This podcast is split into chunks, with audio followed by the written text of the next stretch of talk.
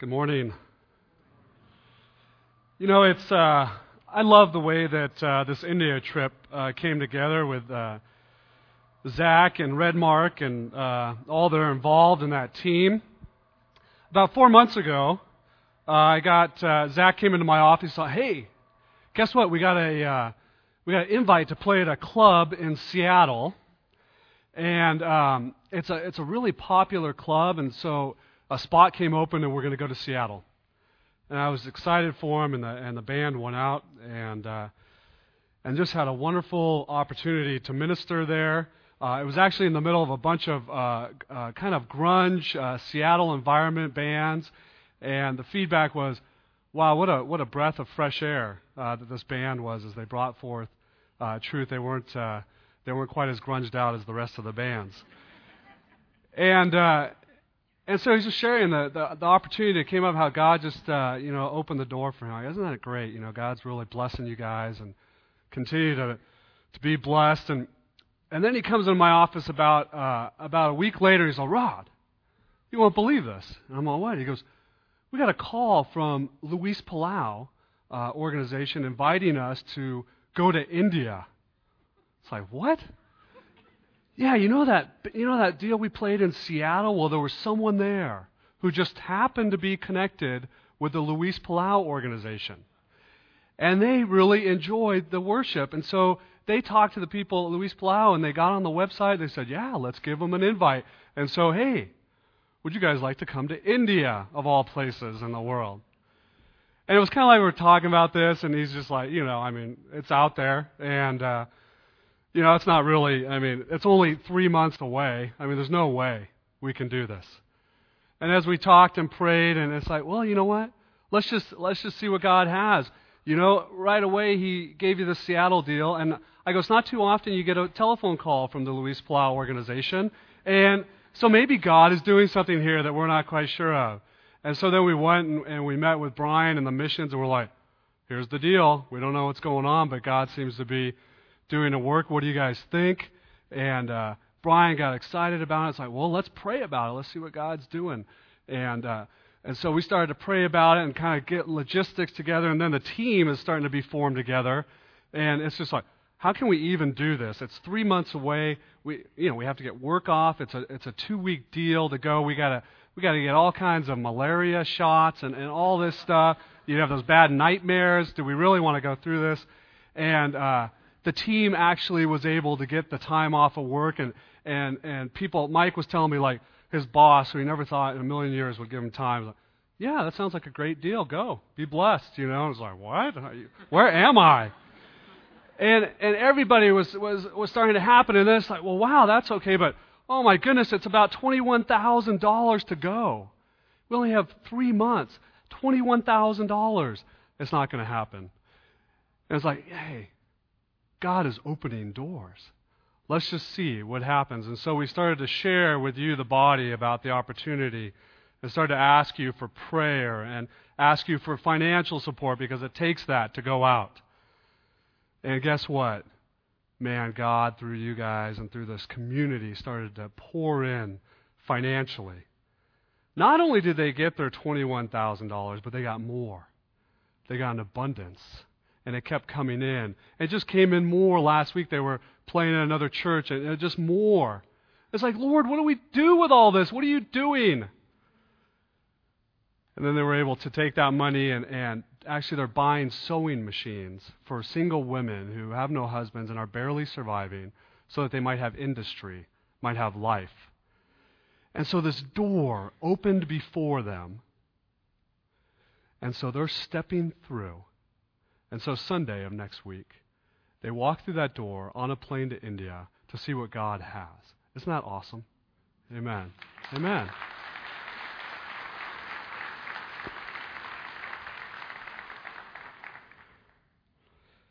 And this morning we want to look, as we saw the images, we want to look at the tale of two doors about the churches of Philadelphia and Laodicea. And we want to look in Revelation chapter 3, and we want to look at the doors that each has in front of them. The Church of Philadelphia. talking about the door that is placed before you. There's right in front of you, red mark. What are you going to do with the door that's there? Turn to Revelation 3, starting in verse 7. To the angel of the church of Philadelphia, write these things. These are the words of him who is holy and true, who holds the key of David. What he opens, no one can shut, and what he shuts, no one can open. I know your deeds. See, I have placed before you an open door that no one can shut. I know that you have little strength, yet you have kept my word, and you have not denied my name. The Lord Jesus loves this church, loves Philadelphia, brotherly love. Some of you are from that area. My father is, by the way. He doesn't have anything negative to say about them. He just enjoys this church. He's pleased with them. And he wants to continue to minister to them. And the only exhortation that he has to Philadelphia is look. Open your eyes. It's actually a command. Look, behold, this door in front of you. And all that's going on, I don't want you to miss it. And Jesus, again, loves this church. And in this whole chapter, he just ministers to this body so that they might be encouraged and might continue to look. I want you to go down to verse 12 with me and see how he ministers to Philadelphia. To him who overcomes, I will make a pillar in the temple of my God. Never again will he leave it. I will write him on the name of my God and the name of the city of my God. The new Jerusalem, which is coming out of heaven from my God I will write on him my new name. Look what he says about the saints. He says, Never again will he leave that city. It was a city set in a volcanic atmosphere on a ridge where volcanoes were happening and where earthquakes were often. And so the people were literally going and coming all the time. It was the San Francisco of Asia Minor, of Turkey. And there was an incredible fear of the great quake. And people's lives were often lost in these quakes. And so, literally, some would every night pack up, go out of the city, and return again. And that was a lifestyle that they lived every day in fear of foundation that was not secure, in fear of what might happen to them, re- fleeing for their lives, coming and going all the time. Kind of like many of your teenagers at home. Go and come. They were never around, always living in that fear of what might happen. And look what Jesus is saying. He's saying, Never again will you have to leave. Here's my promise to you, church that I love. You will enter the city of my God, heaven. You won't have to live in fear anymore. You're not going to be banking your life on a foundation that isn't secure, but I am unshakable. I'm your firm foundation. He's trying to remind us again you won't have to go and come because you will have security in me. My presence with you is not disturbed by things that are shaky. My presence is not disturbed by things that seem to be rocking your world right now. Let's look at Psalm 71. Just listen with, you, with me. My soul finds rest in God alone. My salvation comes from Him. He alone is my rock and my salvation. He is my fortress. I will never be shaken. My salvation and my honor depend on God. He is my mighty rock. He is my refuge. Trust in Him at all times, O people. Pour out your hearts to Him, for God is our refuge. Do you believe that to be true? And what God is trying to bring us to is you don't have to go in and out. I am truly your firm foundation. Like David rested upon the Lord, may we also, Cole Community Church. may we also, individuals of this body, say, Lord, you truly are my firm foundation. I am not shaken only because of you, because you are not shaken. And then he says this, and I will make a pillar of you. William Barclay speaks to this. When a person served the state well, he left behind noble record. And the memorial which the city gave him was to erect a pillar in that person's name. There was many temples in the city, and the name would be uh, there was many pillars in the city, and the name would be inscribed on one of the pillars of the city. Philadelphia honored its illustrious sons in such a way. And Jesus is saying of you and me, I will make you a pillar. I give you honor to those who overcome. You will be placed in a temple that will never be destroyed. And we shall have on our name the name of the Lord and the city of the new city, which is Jerusalem, and his name. You really get the image of this, this stamp of approval, this seal, my name upon you. I give you honor. I love you. You're beautiful to me. A wonderful gift from our Lord. Don't ever forget that the Lord loves to bless us. The Lord loves to bring good things to us. He loves to say, Here, I want to give you honor. I want you to have joy. I want you to be set up in my kingdom because I enjoy you. I love you. I think sometimes we think opposite. Like he's just here, and even in these letters, he's just here to, to judge us. He's just here to lay, lay it down on us. And we forget about the father who just enjoys blessing us. Like, like a dad who, who surprises his child with a new car on his 16th birthday. And then he sees the joy that it brings to his child, and then the parent is just more elated because his child is blessed. You don't think if we feel that way that God doesn't feel it all the more? It's the joy of the Father. I want to set you up as a pillar. I give you honor. I'm looking forward to having you in my kingdom and enjoying you. Let's go back to the door. Let's go back to the character of God to the church of Philadelphia. He says three things about himself. He says, I am holy. These claims were only made of God himself. And Jesus says, I am holy. Remember Isaiah 6? Holy, holy, holy is the Lord God Almighty. The whole earth is full of his glory. And he says, I am true, which means I am trustworthy. I am real. You can set your compass by me. And he says, he holds the key of David. you go, what is it that he holds the key to? To what door? Or maybe what doors does he hold the key to? And I think there is two possibilities as John writes about this in his passage and as we see throughout Scripture the image and the reference to doors. The first one is the door of salvation. The door of salvation. This terminology comes out of Isaiah 22. Listen to this. In that day I will summon my servant Eliakim, son of Hilkiah and I will clothe him in your robe and fasten your sash around him. And I will hand your authority over to him. He will be a father to those who live in Jerusalem and in the house of Judah. And I will place on his shoulder the key to the house of David. And what he opens, no one can shut. And what he shuts, no one can open. Isaiah 22. Eliakim was the steward of the king's riches.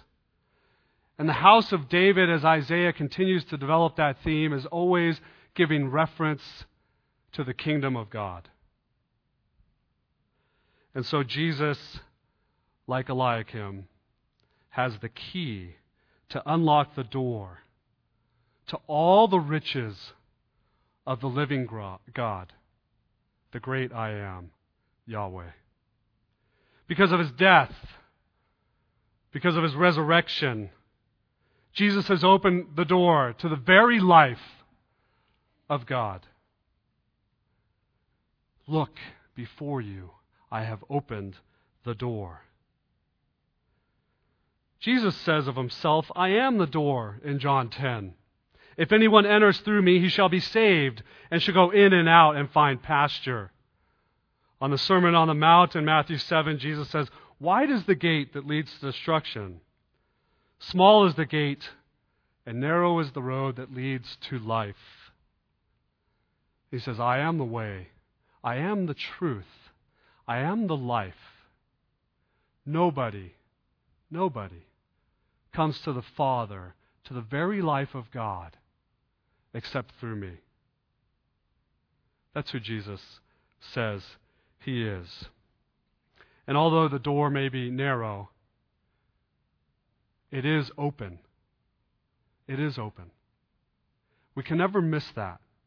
God's work in this world, that it is an open door. And for you this morning, you may be going, Lord, I've never stepped through that door. And He's saying, Come in, because I am the way. If you confess with your mouth and believe in your heart that Jesus is Lord, you shall be saved, the Lord offers to you. Today is truly the day of salvation. Today is the day that God may be calling on your heart. You might be tired of living in fear with no foundation, with, with constant earthquakes in your life.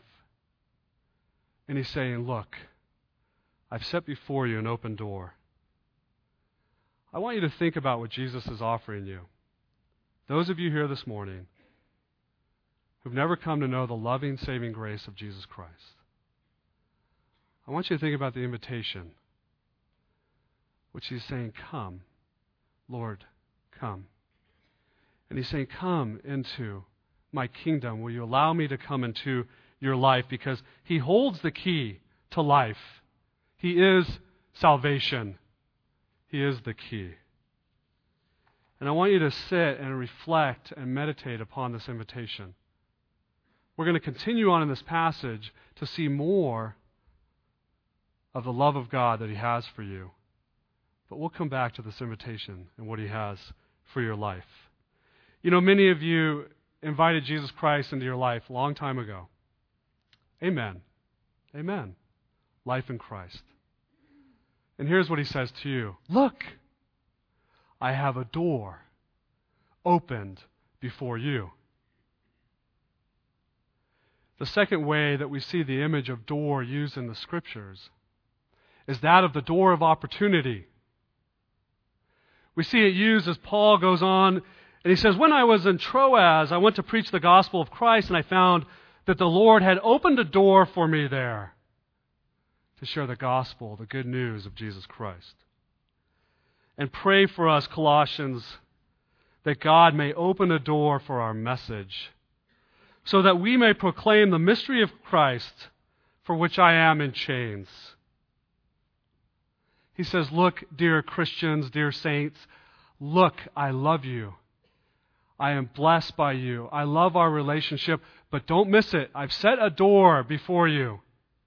This door of opportunity to step into, and it's right in the middle of obstacles and persecution.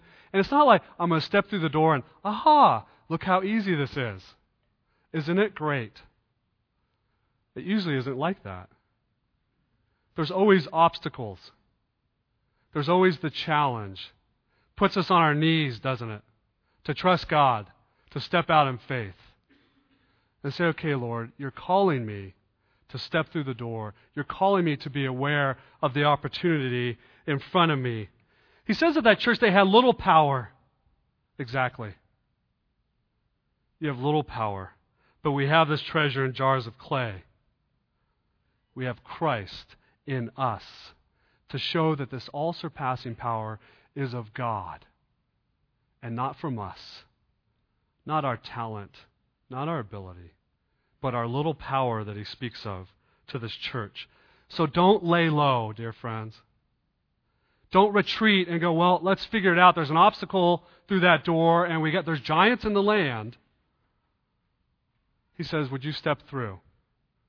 Let my all surpassing power work through you. Walk through the door.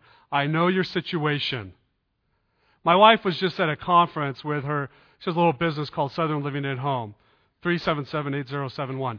Anyway, um, she'll love that. But she was at this retreat with all these women, and a lot of these women are very, uh, they're very strong women, powerful. And they're very independent women. And to be honest, they, uh, they're married, but they don't really, uh, the idea of, of marriage is totally different to them. Kind of two independent contractors, and we'll just do our deal, and that's the way it goes. And so they're sitting around a round table like when we have any type of conference here. And, you know, they're kind of big, and there's lots of people, you know, in this uh, retreat that they're at. And, and so she's in a conversation with one gal right next to her, because it's kind of hard to talk to everybody at the table. And there's a couple gals kind of really directly across the table from her. And right in the middle of all this talk going on, it's, hey, Kina, you believe in submission, don't you? What? Yeah, you believe in submission to your husband, right? And the table got silent. Here's this door. Okay, Lord, do I step through? And she goes, Yes, I do. But let me tell you why. It takes a little explanation in this world that has destroyed submission. And so she shared. The same woman, as they're sitting by the poolside, they're talking about religion again as though it just kind of keeps coming up. And so this woman, as they're talking, and they're talking about how people, again, doing good works, you know, that they'll be saved because they're good people. And Kina goes, Well, that doesn't seem fair. Well, what? Well, it doesn't seem fair. Who decides that? And so, straight out, she goes, Oh, you're one of those people who believes that Jesus Christ is the only way to salvation, aren't you? Okay, door. And she said, Yes, but let me tell you why. There's always obstacles, there's always opposition, there's enemies. But God says, Don't miss the door I've set before you. Go to India, for goodness sakes. What do I have to do to show you? Look. And we step through. It's wonderful because in Philadelphia, it was set up in 140 BC to be a city to Hellenize the world all of Greek thought and all of Greek culture was to go from this place. And guess what? It became a base camp for the gospel of Jesus Christ. To speak the truth of Jesus. Because they started to step through the door and trust the Lord in what he was doing. Look, I have placed the door before you. A door of salvation for those who are entering in for the first time and hearing my love and accepting it, and a door of opportunity for those who want to be used in my kingdom to step through. Let's look at the next door. The door we must open, the church of Laodicea. It's the last of the seven letters to the church. It has the strongest rebuke and yet the most welcoming invitation. And it's the door we must open. Look at uh, verse 14, if you would, of chapter 3. These are the words of the Amen, the faithful and true witness. The ruler of God's creation, I know your deeds. You are neither hot nor cold. I wish you were either one or the other. So because you are lukewarm, neither hot nor cold, I'm about to spit you out of my mouth. Right to the point. A different tone, isn't there, to this church? and he speaks forth. And look at what he says of the character of God. He says, I am the Amen. It's not just something you do after you say prayer for dinner. Amen has the idea of something that is valid or binding, trustworthy. It's foundational. He says, I am the faithful, I am the true witness, I am genuine. Christ is the pure representation of God. And he says, I am the beginning. I am the source of all things. I am the arche, it is in the language. I am the moving cause of all life. Colossians 1. For he has rescued us from the dominion of darkness, and he has brought us into the kingdom of the Son he loves, in whom we have redemption, the forgiveness of sins. He is the image of the invisible God, the firstborn over all creation, for by him all things were created, things in heaven, things on earth, visible and invisible, whether thrones or powers or rulers or authorities. All things were created by him and for him. He is before all things. In him all things hold together. He is the head of the body, this body, the church. He is the beginning and the firstborn. Colossians 1. That's being taught at our junior high camp this week, by the way. He is the one who is supreme over all. He is the creation. He is the source of life. Everything in this world has a stamp of Jesus upon it. Every creation, our whole being, all the DNA and the blood coursing through our body has Christ all over it. Don't forget that when the foundation seems shaky sometimes. I am in you. I am all about you. Oh Lord, you search me and you know me deeply. Darrell Johnson says, the Amen, the faithful and true witness, the arche of God's creation, the foundation, the source, the reason, the revelation, the pattern, the goal of creation. That is who Jesus is. And that is why he's so nauseated by those who are lukewarm. C.S. Lewis said this Christ produced mainly three effects hatred, terror, adoration. There was no trace of mild approval. And that was the condition that plagued the church of Laodicea. What about us? Truly, what about you and I? mild approval for the great I am, the God of all creation, the source of all. And we go, Thank you. Courtesy applause. Appreciate it. And he's saying, I knit you together in your mother's womb. I know everything, all about you. This church that I'm going to show you a little bit of images of had only mild approval for the source of life. They had orthodoxy but they had no zeal, no passion. The church crumbled. This is the amphitheater, remains in ruins. And it made Jesus sick. The word literally is, I will vomit you out of my mouth. I cannot take it. Laodicea had no water source, and this is across the Lycus Valley.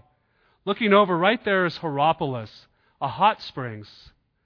And at this hot springs, it produced, and it traveled across the Lycus Valley, and as it came into Laodicea, it was lukewarm. It was putrid. And some unsuspecting traveler would go to drink, and it would literally make them sick. And this is the hot springs walking in. And this calcium carbonate was created here. And all would flow down and go through. And he says, Oh, dear church, you are neither hot nor cold. You're neither hot, which is soothing and healing to the body, and you're neither cold, which is refreshing to the soul. There was no refreshment to the spiritually exhausted. There was no healing to the spiritually sick. And the stir- church had no spiritual influence, it had no zeal. But you know what they had? They had spiritual pride. Oh, how we struggle with that. He says in verse 17, You may say, I am rich, I have acquired wealth, and I do not need a thing. You only become rich in that community by compromising and going along with the world and its ideas. Laodicea was famous for its banks, its finance. In AD 60, there was an incredible earthquake totally destroy Laodicea and Philadelphia and Colossae. And so Rome came in and offered finance to all those places. Laodicea said, We're good. We got it taken care of. They rebuilt their city. They always had finance and money. They were the top of the clothing industry. They were beautiful people. Vogue started here in Laodicea. And they had this eye salve that would heal myopia and cure the eye. And they were famous for that. And they said of themselves, I have need of nothing. The church of self sufficiency. God had become irrelevant. Big city. Everything's going for us. So it seems. Look at verse 17. You say, I am rich, I have acquired wealth, and do not need a thing. But you do not realize that you are wretched, pitiful, poor, blind, and naked. I counsel you to buy from me gold refined in fire, so that you can become rich and have white clothes to wear, so you can cover your shameful nakedness, and salve to put on your eyes, so you can see. Those whom I love, I rebuke and discipline. So be earnest and repent. Here I am. I stand at the door and knock. If anyone hears my voice and opens the door, I will come in and I will eat, and he will eat with me. You are poor, pounds of gold, but no spiritual life. You are spiritually bankrupt. You are blind.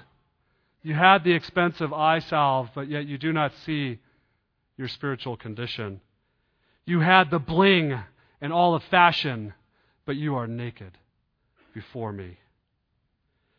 But you know what I love about what the Lord does to this church that is poor and blind and naked? He isn't just going, Look at you, you wretched people. He hates and he hurts for the spiritual condition that they're in. And so, what does he do? He draws near. He draws near. Do not miss that. Some of you are in this place, and Jesus is drawing near to you. He is coming and he's saying, Would you buy from me? You can't buy from Jesus. That's where grace comes in. Come to the storehouse of the source. Come and receive all of me. You can't buy from me. Receive from me life. And he says, Those whom I love, those whom I love, I rebuke and discipline. I want to point these things out to you because I love you. And he uses the Greek word here, phileo. It's brotherly love, it's affectionate love, it's love that feels, love that actually enjoys being with you. That's what God says of this church. They're loving words. I want to be with you. But he says, Would you be earnest, have zeal, continue to know who I am? Repent of your lifestyle of self sufficiency. We become lukewarm. Because listen, he says, I stand at the door and I knock. Where's Jesus? He's on the outside. And he's asking this question to you and to me. And he's actually asking it to the saints, okay? Don't miss this. It's a wonderful passage about Christ's heart for evangelism. And we use it often. I stand at the door and knock. And it's true. But this is written to the saints. Dear brothers and sisters in Christ Jesus, I'm standing here and I'm going, Will you let me in? Will you let me into those places of your life so that you might have the source? It has become putrid it has died. You're neither hot nor cold. Will you receive of me the fount of living water? Will you let me in that we might have life together? Don't exclude me anymore, he's saying.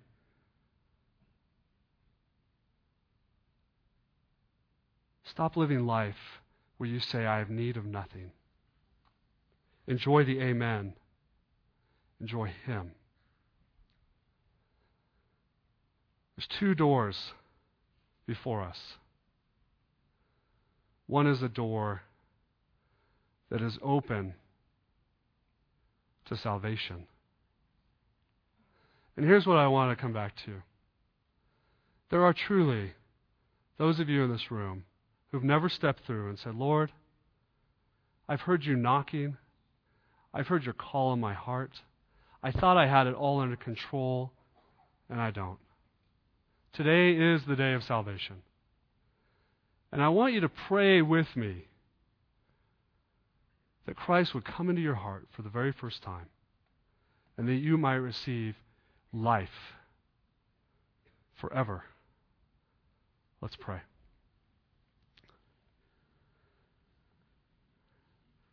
Lord Jesus, forgive me. Forgive me for not letting you in. Forgive me for living life on my own, for rejecting you. Forgive me for walking away from you. And Lord Jesus, thank you for loving me today, this morning. Thank you for forgiving me.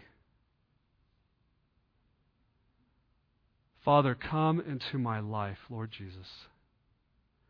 Be Lord of my life. Take over my life.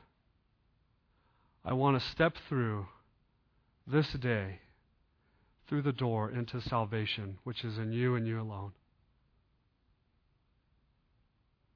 Come in now, Lord Jesus.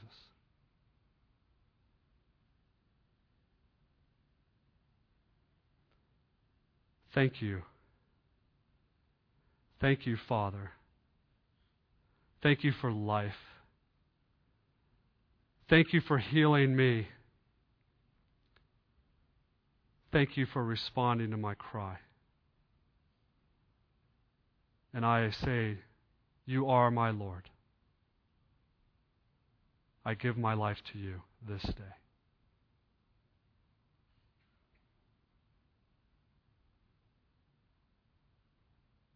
And for those of us who have been loving you, Lord, we want to love you more.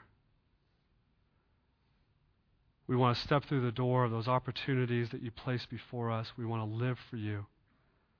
Forgive us for our self sufficiency. Forgive us for not having a zeal for you, the creator of all. Yahweh, the great I am. Lord, forgive us for just mild approval of you. I want to follow you and I want to know you more. Lord Jesus, I want passion for you. Would your Spirit fall upon me? Fill me today, Lord Jesus. I do love you, and I want to love you more today. In your precious name, amen.